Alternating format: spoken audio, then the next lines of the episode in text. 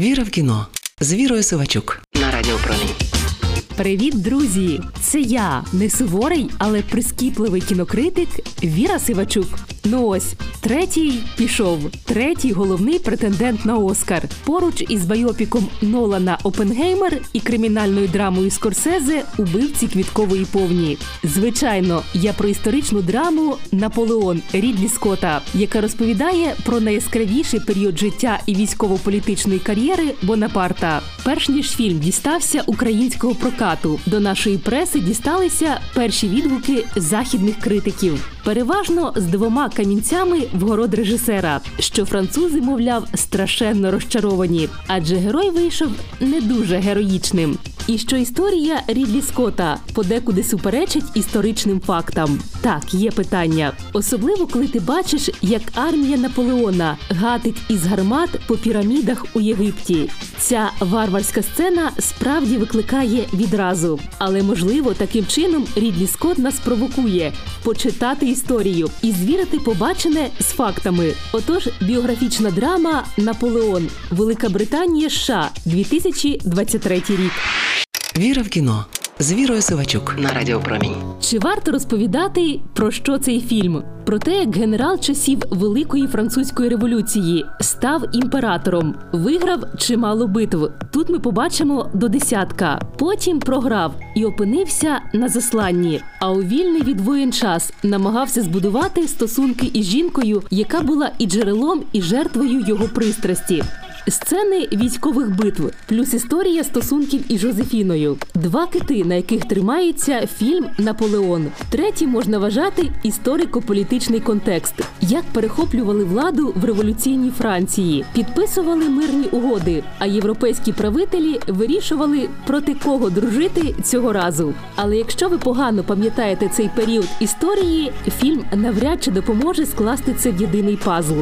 Побачене скидатиметься на хаос великих боїв і капітуляцій. До речі, щодо боїв, вони показані видовищно, жорстоко і натуралістично. Думаю, найбільше вразять бої під Аустерліцом, коли Наполеон завів російські війська в крижану пастку. Ну і звісно, кадри Москви, яка палає. Щодо відтворення епохи, чи варто казати, що тут деталізовані костюми, локації і ритуали, які відтворюють атмосферу Франції часів Наполеона? Я не вірю, що у фільмі Рідлі Скотта за 200 мільйонів доларів могло бути інакше. Віра в кіно з Вірою Сивачук. Знаю, що ви спитаєте, то який же він Наполеон? Таке враження, що дві з половиною години я спостерігала за двома різними людьми: сильний, зухвалий, самовпевнений і так, деспотичний Бонапарт у генеральському наметі, поблизу поля бою, але з теплом і запасами колекційного вина. Військовий стратег, який безпомилково знає, де поставити гармату, який не рахує людських життів. Фінальні титри нагадують, скільки французів полягло в його кампаніях і грубими жартами принижує переможених монархів. І цей самий Наполеон стає іншою людиною, одержимий пристрастю до Жозефіни. Стосунки, яким у фільмі присвячено 50% часу, важко назвати здоровими. Скоріше, взаємна емоційна залежність двох людей.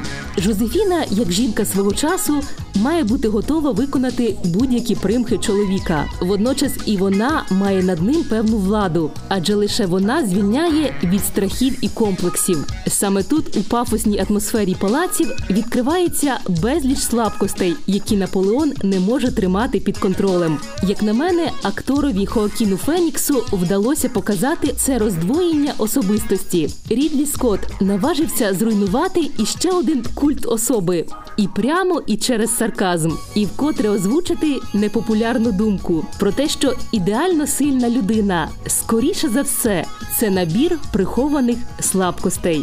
Це була я, не суворий, але прискіпливий кінокритик Віра Сивачук. Почуємося. Віра в кіно з Вірою Сивачук на Радіо Промінь.